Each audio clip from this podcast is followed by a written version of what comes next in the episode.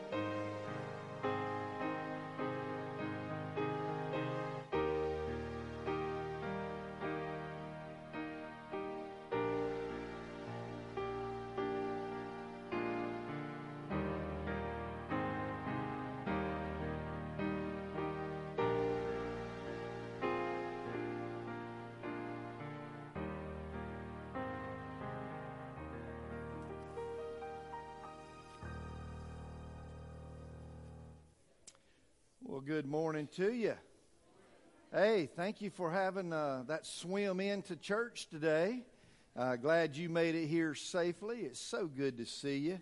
Man, is it just this is just one of those days where it's cold and rainy, and uh, it's just one of those days that've been so much easier to stay home and uh, stay in bed. But thank you, thank you for being willing to uh, get up and brave all of that to be able to come and worship with us today. It is good to see you here.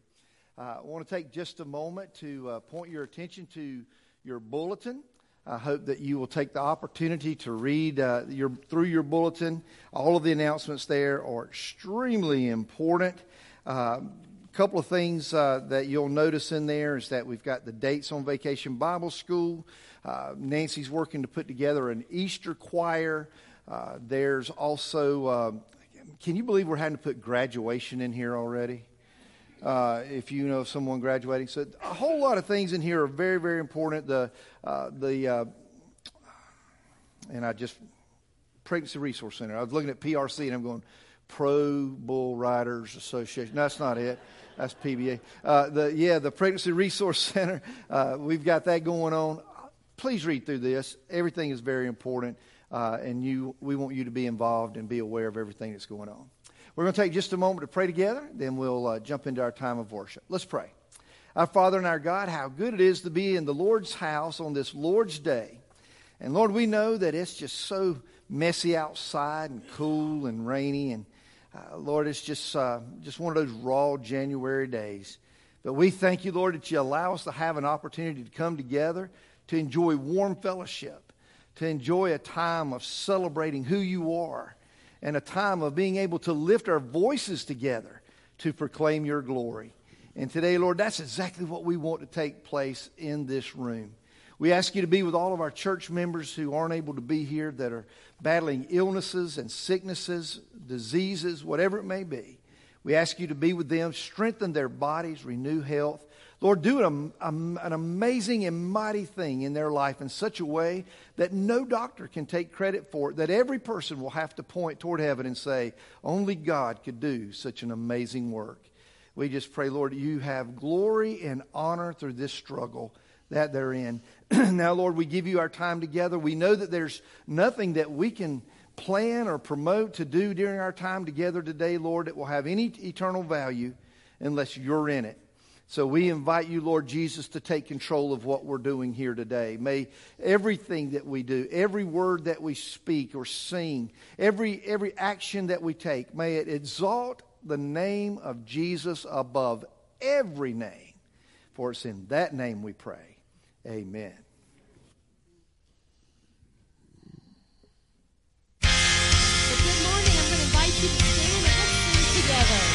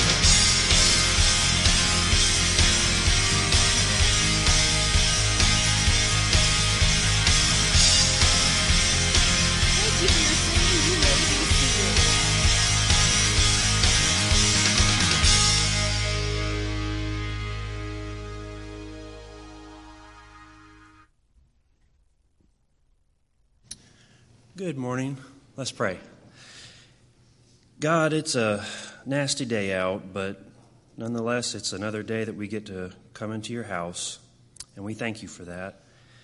Uh, we just pray that you'd be with Pastor Tommy, that you would anoint his lips, let us be receptive to what he has to say, and we thank you so much again for this time and for the opportunity we have to give back. Bless the giver and bless the gifts. And we just pray this all in Jesus' name. Amen.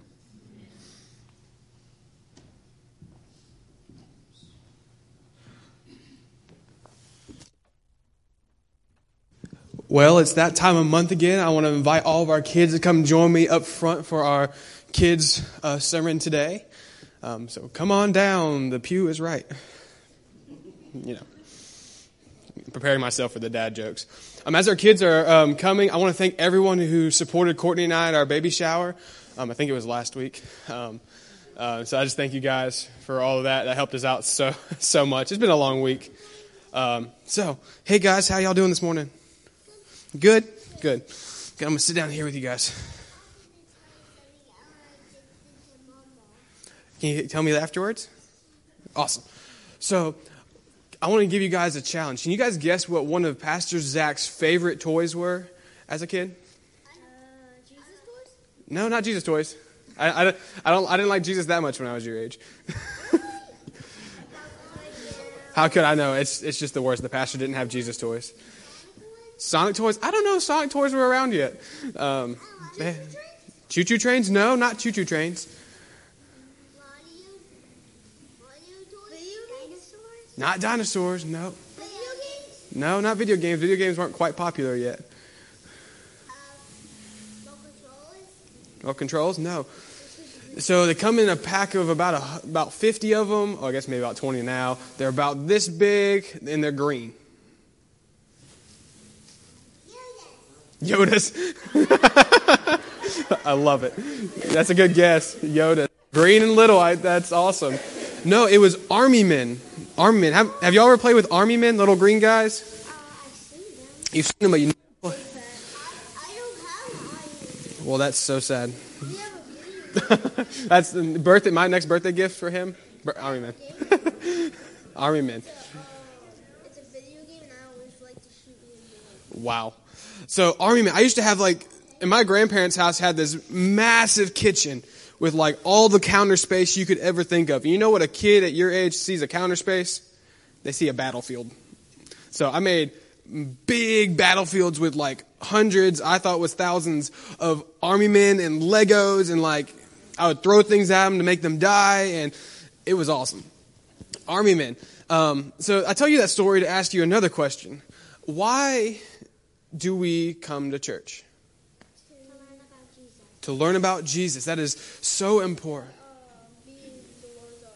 to be a part of the Lord's army. Yeah. So we come to church, as Pastor Tommy is going to talk about a little bit today, is to be prepared. To be prepared. Just like an, an army soldier has to prepare for battle, we are in a spiritual battle. Like we have an enemy, Satan, who is trying to get us and trying to take us out. And we have to come to church and be with other people that believe in Jesus to prepare to fight the battle that's before us um, so that we're not taken away, that we're not captured, and we're not taken by the enemy. We come to church so we can learn about Jesus, to how to stand against and fight our enemy. So um, that's why we do what we do here at church. Um, can I pray with you guys? Let's pray. Um, dear Father God, thank you for this time that you've given us, Lord. Thank you for these kids that showed up, and thank you for their parents who brought them here, Lord. Um, it's so valuable that parents want their kids to be in church, Lord, and just see them grow in you and learn how to worship well, Lord. Um, it's just so amazing, Lord. I love um, these kids, and uh, just pray that you are showing yourself off to them so they can just be filled with the wonder of who you are. Um, Lord, as they um, go out um, from this place today, I hope that their parents are teaching them everything they need to know to be ready for the battle that is before them. Um, Lord, we just love you and we thank you. Amen.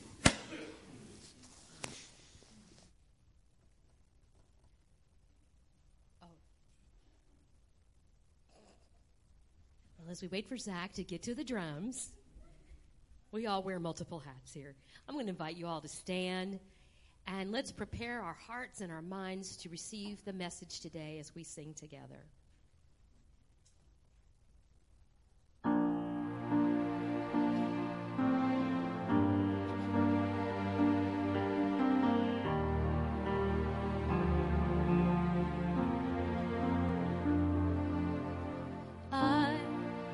Was a wretch.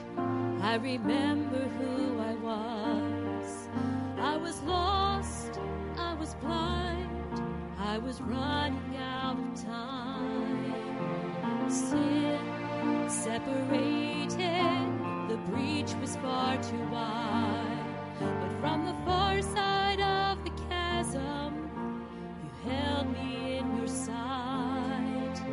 So you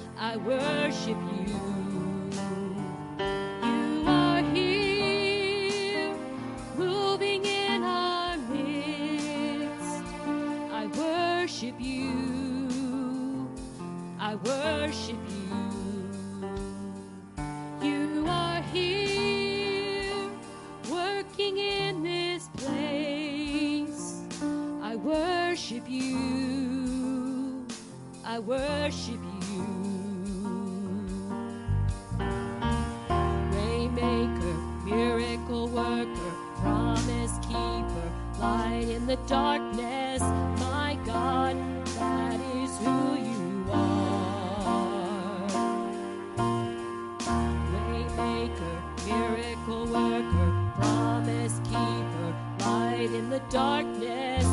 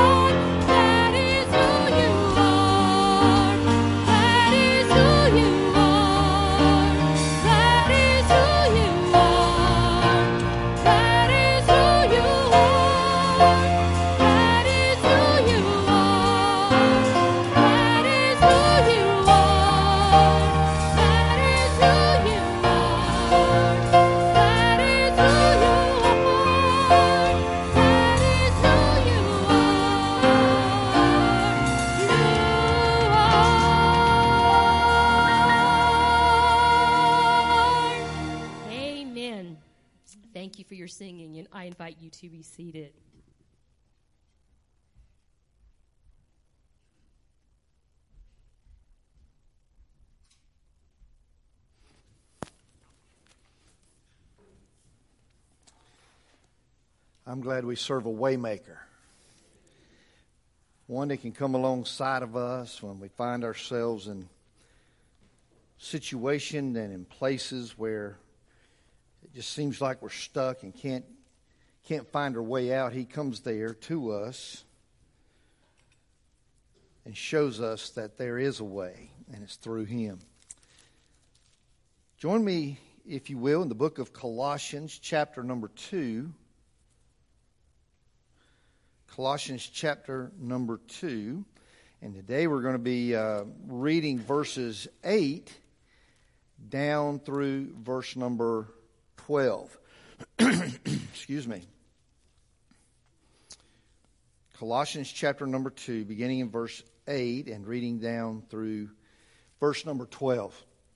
Here's what the Bible says See to it that no one takes you captive through philosophy and empty deception, according to the traditions of men, according to the elementary principles of the world, rather than according to Christ. For in him all the fullness of deity dwells in bodily form. And in him you have been made complete. And he is the head over all rule and authority. And in him you were also circumcised with a circumcision made without hands, in the removal of the body of the flesh by the circumcision of Christ having been buried with him in baptism, in which you were also raised up with him through faith in the working of God who raised him from the dead. Let's take a moment to pray together. our Father and our God, how good it is to be able to open up the inerrant, the infallible, the inspired Word of God. To be able to read the words from these pages knowing that they are they are so much more than just ink and paper but they are the words of life the words of truth that we can build our life on them and around them. That we can stand on these words knowing that when we do we are on a solid rock. Because they speak of the one who is the eternal rock of salvation, the Lord Jesus Christ. In these next few moments, Lord, we just pray that you speak to our hearts, turn our eyes toward heaven, that we may hear your voice as you speak to us, and that we may respond in faith according to your will. Lord, I ask you to take this earthen vessel. Lord, I realize there's not a single word that I can say today of any eternal value outside of the leading of the Holy Spirit. So I pray, oh God, that you fill this earthen vessel with your power, your presence, and your spirit. And that through these lips of clay come your words of truth. We give our time to you now as our prayer in Jesus' holy name. Amen. I debated on today's message title, Avoiding the Holy Hustle. Now, I'll tell you why I debated on that. There's some of us in this room that the word hustle brings to mind a dance. And that's not the hustle we're talking about, okay? Instead, today I'm talking about the American slang word, hustle, that actually, believe it or not, has its own definition. And that definition is that a hustle is inducing by fraud, pressure, or deception, especially of inexperienced or uninformed persons to buy something participate in an illicit scheme or a dishonest gambling game. Now, I always think of, when I think of the, this word, the hustle, I, I picture in my mind the, the person out on a street corner in a busy city that has the cups and the ball and they're they're getting people to place their bets and they're over there scrambling these cups around and and then they have to the person has to place their money next to the cup they think that ball is under. And more times than not they lose their money. Or or that that card shark that just seems to know how to by sleight of hand and by knowledge of human nature be able to to, to induce someone to place money on a bet in a card hustle just to lose their money. If the Bible teaches us anything, it teaches us that Satan, the very enemy of our souls, is a hustler. That he is a deceiver. He's a liar. He's always promising you something but giving you nothing in return. Or he will promise you something great and grand, but then deliver something that is worthless and valueless. You see, his goal is not to keep us from being religious people. I believe Satan loves religious people. You want to know the truth. I, I think they're some of his favorite people. But his goal is to deceive us in such a way that it keeps us from a relationship with Jesus Christ. He wants us to take religious activity in place of a relationship with Jesus. He wants us to take traditions and practices and use them as a substitute for a relationship with Jesus. The city of Colossae had been attacked by false teachers. Satan was using these false teachers to hustle a false religion to the people of Colossae. His goal was to get them to take their eyes off of the gospel of Christ. That you're a sinner in need of a Savior and Jesus is your only help. If he can just get your eyes off of that, and get your eyes onto something that you may perceive to be just as good a, a religion or a religious activity or a religious practice if he could just get your eyes off of the, the real thing and onto the counterfeit thing then he's got you he runs that hustle today. He's not trying to keep people from being religious. In fact i would say that the world is full of religious people that everybody, everywhere, has some kind of religion. Even those who claim to be atheists have a religion. They worship themselves, they don't worship the God of heaven.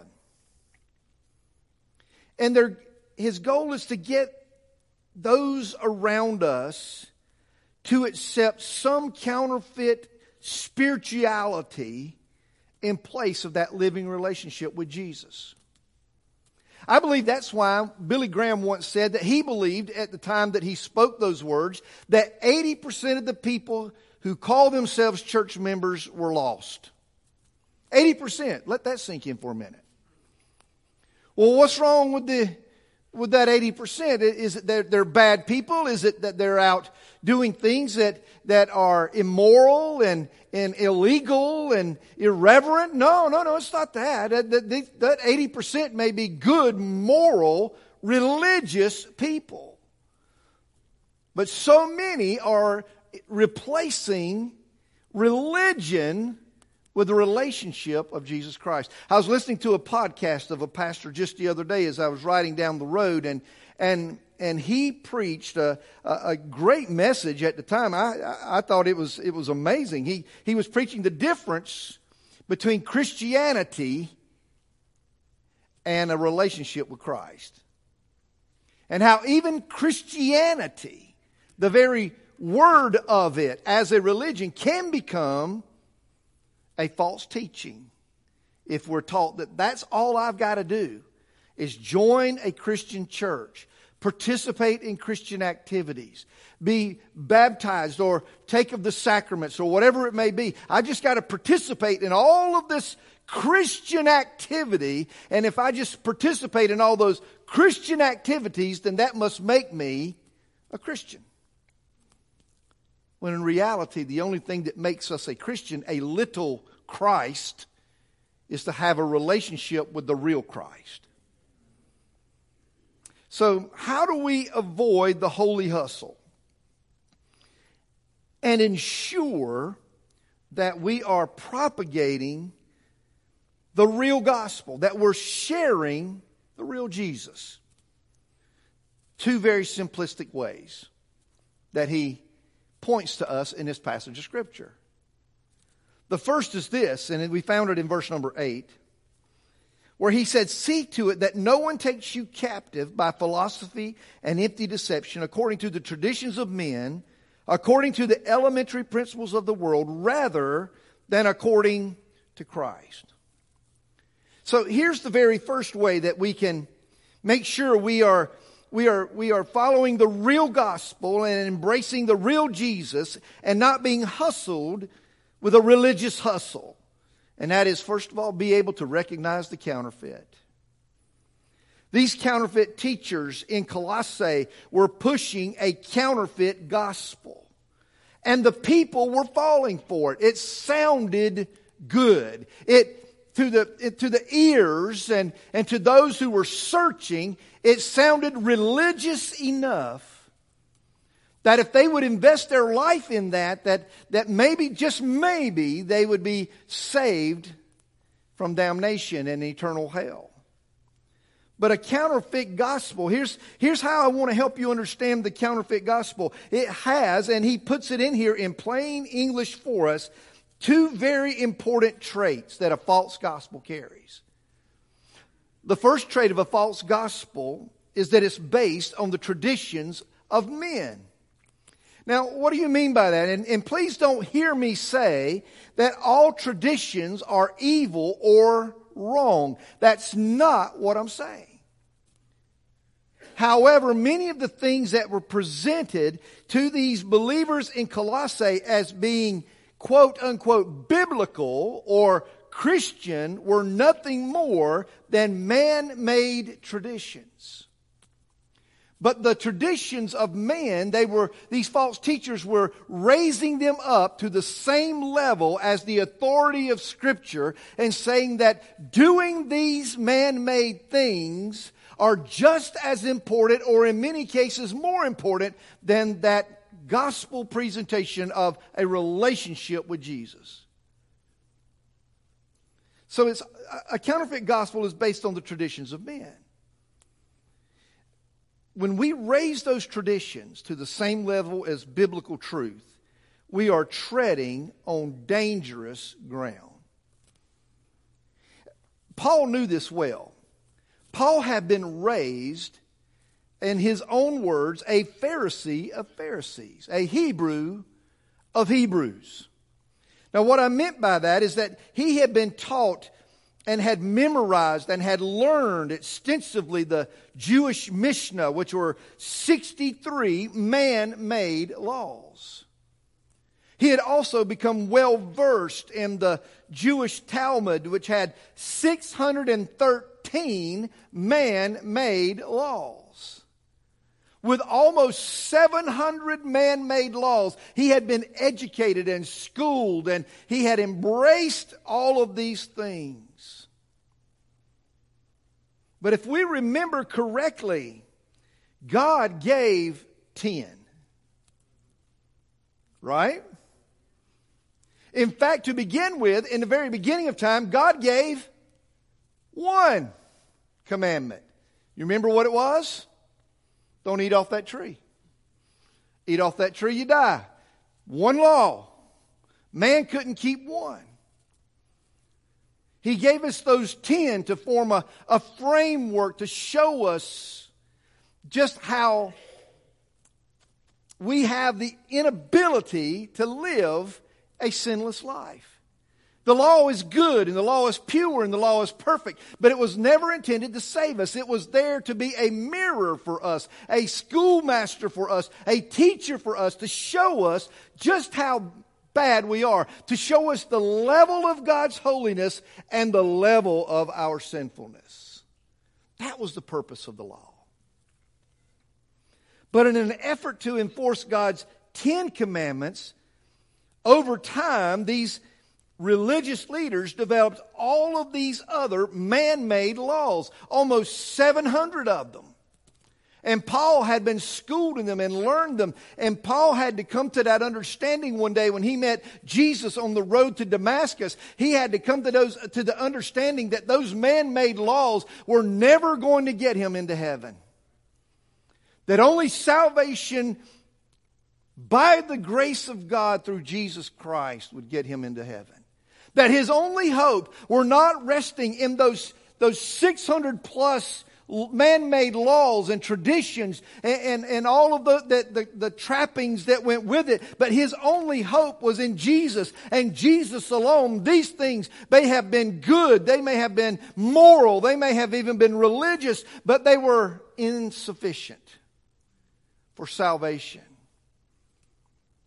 I can't help but wonder how many people have embraced the traditions of men and used them as, as, as the means and uh, of their hope for salvation.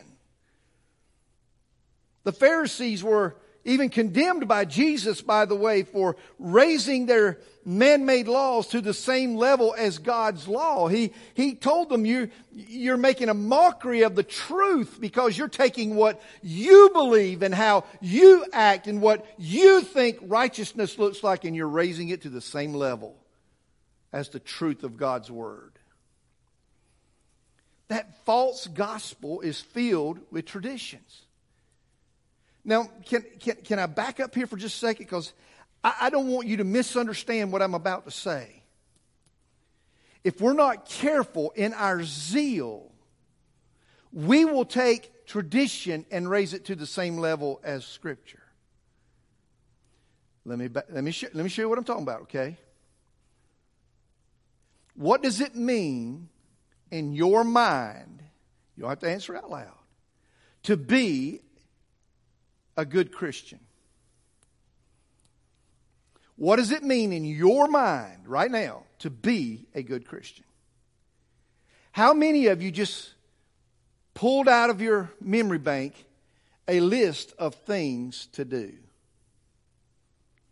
Well, if I'm a good Christian, I got to go to church. If I'm a good Christian, I got to read my Bible every day. If I'm a good Christian, I got to pray every day. If I'm a good Christian, I got to I got to uh, share my faith everywhere I go. If I'm a good Christian, I've got to I've got to do all these things. Now listen, are those things bad? Absolutely not. Don't hear me say they're bad.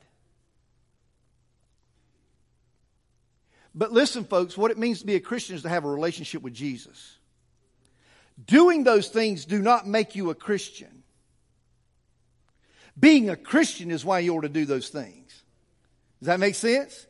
Going to church is important because it's an opportunity for those who have a relationship with Christ to come together and celebrate that relationship, to celebrate the grace that saves us, to celebrate the mercy that we have received, to celebrate the fact that God so loved the world that He gave His only begotten Son so that a wretched, rotten, no good, low down, hell destined sinner like me could have eternal life. But when we take going to church and we replace it with having a relationship with Jesus, when we say, well, look, as long as I go to church, I'm going to heaven, it doesn't happen that way in our discovery class this morning. That's where we started about the truth that you can put your name on every church roll in Stanly County. You can put your name on, on every church roll in, in North Carolina. You can give as much money as you want to give and you can serve on as many teams as you want to serve and you can do all of this stuff. But listen, folks, while those things are good and things are, uh, those are, those are personal and practical things that live out Christianity, it's not the way to heaven. Those are not the way to heaven. Now, Here we go. If I'm truly a believer of the Lord Jesus Christ, I want to be in worship on Sunday. I'm not going because I have to, because my salvation depends on it. I'm going because I want to. Because it's an opportunity for me to say, Yay, God, thank you for who you are and for what you've done for me.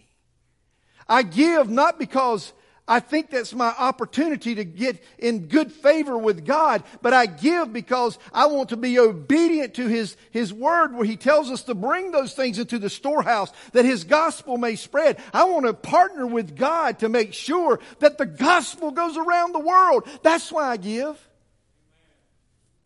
I, I sing and I serve not because it's what's expected of me to do, but I sing and I serve because it's my way of expressing love to the Savior that saved me. You see, the beginning of false teaching is that it replaces the relationship with Jesus with the traditions of men. Then there's a second way we can tell if it's counterfeit or not and that is that the counterfeit gospel pushes the principles of the world. The King James Version uses the words rudiments of the world. Many of the false teachers embrace beliefs that are made popular in false or pagan religions, and they try to incorporate those beliefs and those practices into religious traditions, and then they impose them on their followers. I remember when they, when they first started publishing in the newspaper. I, I understand our younger generation don't know what a newspaper is, but for the rest of us, the older ones, they started publishing the horoscope every day. Now, I'll, I'll, be the first one to raise my hand. I, as, a, as, a, as a young man, as a, as a teenager, I used to read that thing every day. I wanted to know what was going to happen to me that day. Didn't you? And then, and, and for some reason, I'd always believed that whatever I read came true, whether it did or not. But here's the thing have you ever, ever heard anybody say this? I'm not religious, but I'm spiritual. That's their way of saying, I'm lost and I'm searching for truth. See, a false gospel, here's what a false gospel does is it adds on to Jesus. Horoscopes, astrology, Ouija boards, palm reading, mediums. All those were remnants of pagan practices cloaked in spiritual meaning and spiritual language. And there are believers who think that God uses those kinds of things to communicate with them. That's a false gospel. If we're going to avoid Satan's hustle, we need to be able to recognize teaching and practices that are filled with man made traditions and worldly principles. And I'm here to tell you that today there are those who have taken man made tradition and worldly principles and they've mashed them together and he said, This is what Christianity looks like. Folks, I'm here to tell you that it's not. It's not.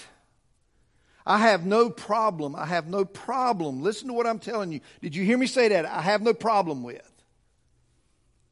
lights and videos and and and the instruments and the, all these other things but when your worship becomes more about putting on a performance than it does about worshiping the God who saves us then that is a rudiment of the world and unfortunately, listen, there are great churches and there are Bible teaching churches and Bible believing churches that have great, that have great lighting and have great bands and have great, uh, great performers or, or people who sing. But, but listen, th- those aren't the things that we're looking at. We're looking at a relationship with Jesus Christ. And, and, and listen, the world has learned and the church is, is, is starting to adapt to it that if I can entertain people, maybe they'll come to my church.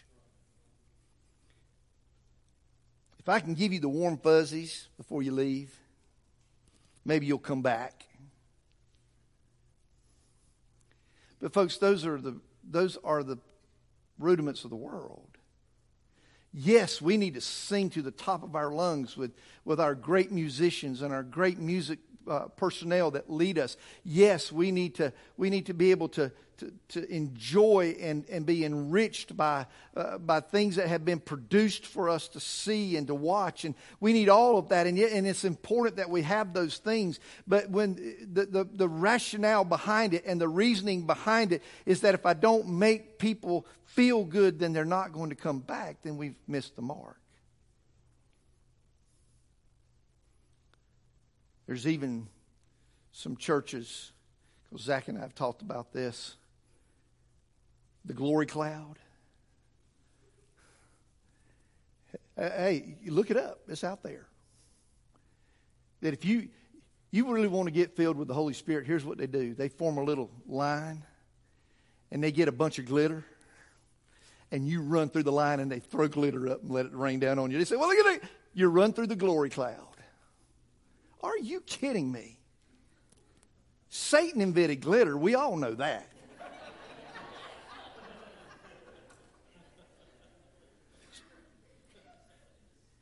But it was about making people feel something without having a relationship with the God that saves. Yeah, I, we got to be careful that we recognize the counterfeit. And then just the opposite is true. If we're going to avoid that holy hustle, we got to hold fast to the truth. Starting in verse 9 and then going forward to the end of verse 12, what we read together he talks about that. He talks about the truth. What is truth? Truth is that in Jesus the fullness of deity dwells in bodily form. That the truth is that in him you are made complete. The truth is he is the head over all rule and authority. The truth is that he he is the one who circumcises us with a circumcised with a circumcision not by hand. And, and, and the truth is that if we have been buried in his baptism and we've been raised up with him in faith, that God is working in our lives to rescue us from eternal death. That's truth. So you got to recognize the truth. In 1865, the U.S. government created the Secret Service Agency. And the reason for the Secret Service agency was that it was there to stop the counterfeiting of American currency. And even to this day, the Secret Service agents are trained to identify counterfeit currency by studying the real currency. In other words, a Secret Service agent becomes so familiar with the smell, with the texture, with, with the nuances, the, the ink patterns, and everything that is a real, a, a real American currency. They become so familiar with it that at just a glance they can tell if it's real or not. They can identify a fake that quick because they have become so familiar with the real that the fake becomes obvious. You see, that's what we are to do as believers. We are to become so, we are to become so knowledgeable and versed in, in the gospel of Jesus Christ and what it means to be a follower of Jesus. We are to become so in, in, immersed in the Word of God that when someone presents something that is cloaked in religion, cloaked in tradition, cloaked in worldly rudiments, and they present it to us as truth, we're able that quick to say that's a false gospel. Paul gives the basics of a true gospel. The first one is that the true gospel is founded on the deity and the divinity of Jesus Christ. And I'm here to tell you, you can call it whatever you want to call it, and you can brand it whatever you want to brand it. But whatever is being taught, if it is, if it denies that Jesus is God in the flesh and that He is the only begotten Son of God, it is a false gospel. If it teaches you he's a way, if he's one way, that he's the best way, then it's a false gospel. He didn't come to be he didn't come to be a way. He didn't come to be one way. He came to be the way. and only the way. And He is able to provide that because He is God in the flesh. He is God incarnate. And anything that denies that is a false gospel. Man, I done preached my headset off. The second truth is that it's Jesus plus nothing for salvation. I want you to look at verse 10, and I want you to hold on to verse 10 because verse 10 is the lifeline of a believer. You, you, here it is. In him you have been made complete. In Jesus you are complete. You don't need to add anything to Jesus in order to be complete in your salvation. You don't need to turn around and, and say, well, I'm going to accept Jesus, but then I got to make sure I do this in order to get to heaven. It doesn't work that way. A false gospel says it's Jesus plus. Jesus plus this and Jesus plus that. And, and, and, look, if you want to be made complete in God, you don't only need Jesus. He's the starting point of that. But you also need to add all of these other things on top of it. And now you're made complete. I'm here to tell you that in the moment you surrender your life to the Lord Jesus Christ, you are as saved as you will ever be. And there's nothing outside of Jesus that can make you more saved and there's nothing outside of Jesus that can make you less saved. In other words, if I don't add these other things, then i am less saved than others. No, no, no. Do you have a relationship with Jesus? Then you have, you have salvation in its completeness. And He makes you complete. And when you stand before God on your judgment day, He's not going to ask you about all these other things. And He's not going to ask you about your church attendance, even though that is important. He's not going to ask you about how much money you gave, even though that is important. He's not going to ask you how many committees you served on, how many teams you served on, even though those are important things. What he's going to want to know is do you have a relationship with Jesus? That's what he wants to know. All these other things that are good things are things we do because we have Jesus, not in order to get more of him. We are made complete in Jesus Christ. You see, these false teachers, they were insisting that in order to be saved, you had to become a Jew. Yeah, yeah, yeah, that Jesus guy, he's a good, he's a good guy. You need to put your faith in him, but you also need to become a Jew. For the men, that meant they had to be circumcised. For the women, it meant they had to go through purification rituals. But Paul tells us that we don't need rituals to be replaced to be placed in a covenant relationship with God, that Jesus does everything we need done when we come to Him in repentance and surrender and in faith. You have a complete salvation. A false gospel will put heavy ritualistic burdens on the backs of people. And Jesus rebuked the Pharisees for that. Doing good things won't make you more saved.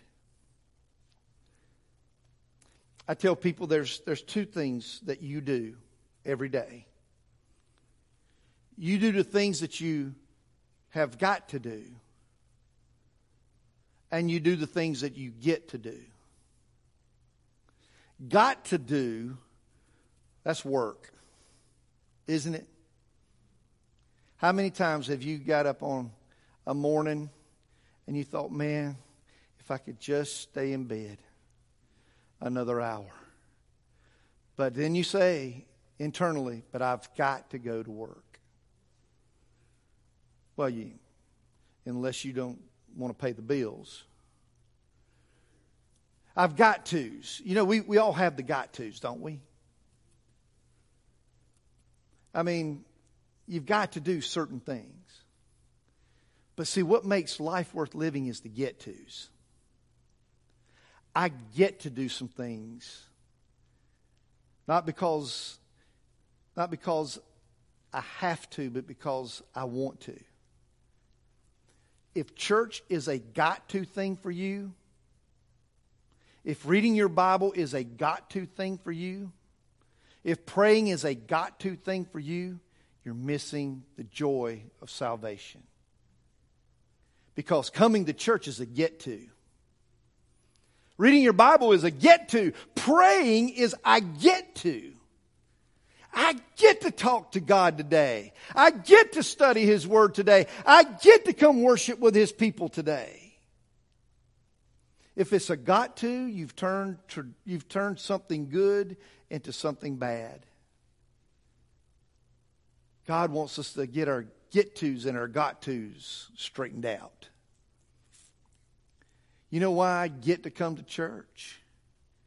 Because God blessed me enough to live in a country where I can come to a place like this openly and worship without fear of people burning my home or taking my life or harassing my family or losing my job. I get to come. I love our church. You're a get to kind of people. I like coming here because I get to. I get to.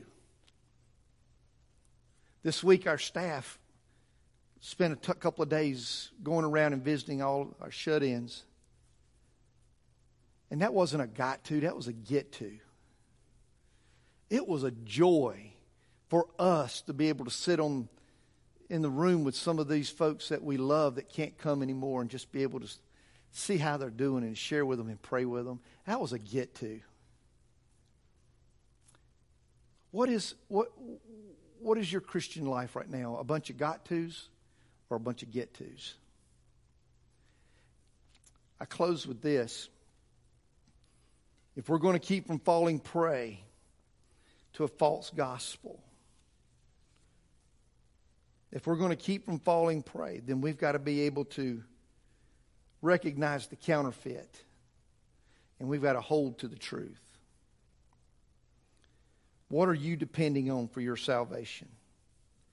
Because the truth of the matter is, it's Jesus and absolutely nothing else. He is all you need. If you're in this room this morning and you are depending on your attendance here today to get you into heaven, I don't have a special stamp I can give you as you go out that will earn you admission into heaven. I just don't have that stamp. If you're here today because you feel like you have to be, I gotta be there. It's a got to. You're missing the joy of salvation. But today, if you know beyond a shadow of a doubt that Jesus Christ is your Lord and Savior, and you know that, then today's a get to kind of day. In just a moment, as we stand, we sing, I'm going to be down front. It may be that today, maybe God's tapped you on the shoulder and said, You know what? You're holding on to a whole bunch of religious stuff, hoping it's going to get you into heaven, and it's just not going to work. The only way into heaven is through Jesus. And maybe today you need to give your life to Jesus. I'm going to be standing down here at the front pew, and if you want somebody to pray with you, pray for you, you come. I'll, and take me by the hand. I'd love to be able to do that. If, if, your, if your salvation has become a chore, maybe it's because you've stepped out of that relationship. No, you're still saved. Maybe you've stepped away from the relationship and you're trying to make your, fulfill that void in your life with all of these activities. You're going to, you're going to remain empty because it will always fall short. Let's pray. Father God, I thank you that today you are all that we need that Jesus, you are enough. Not just enough. Lord Jesus, you are more than enough. That you have accomplished for us everything needed for salvation.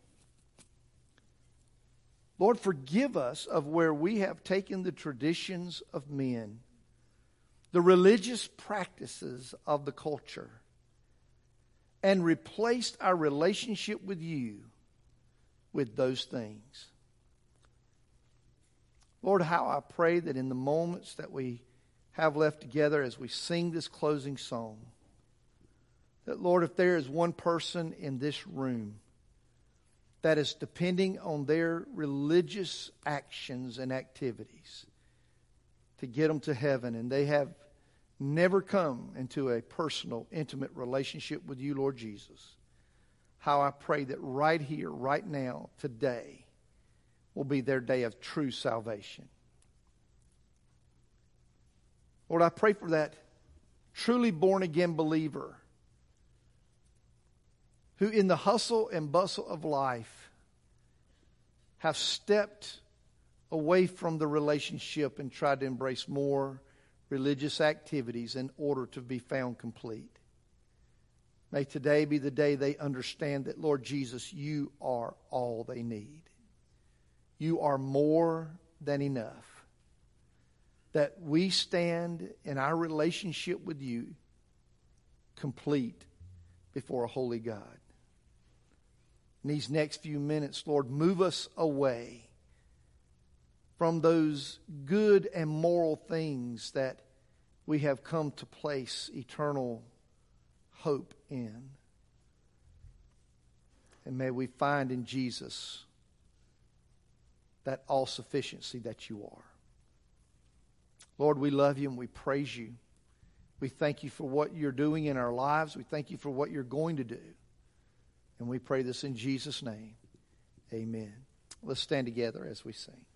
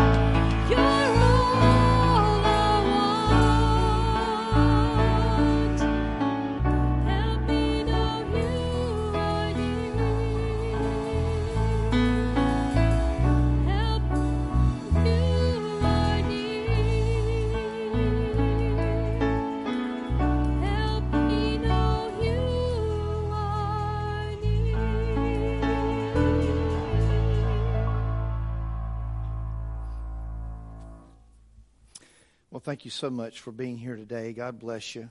I pray that you have a wonderful afternoon and uh, look forward to seeing you next time we come together. Let's take just a moment to. Oh, you got something? Yeah. I just want to say, anybody that might be that is thinking about joining us for, uh, we're going to sing on Palm Sunday, Good Friday, and Easter Sunday. Um, the music that we will be singing has been posted to our choir website, which is fbclmusic.com.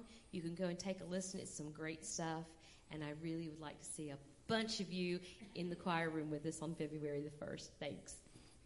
Let's pray. We'll be dismissed. Father, again, thank you for this opportunity to be in this house of worship today. We pray, Lord, that you just uh, go with each person as they leave this place, keep them safe in their journey home. And just ask you, Lord, that as we go through this coming week, uh, that, Lord, we will embrace our relationship that we have with you, Lord Jesus, and that we will find in that um, everything that we need for the week that lies ahead. And I pray, God, that you just use us to be your lights in a very dark world. And we pray this in Jesus' name. Amen.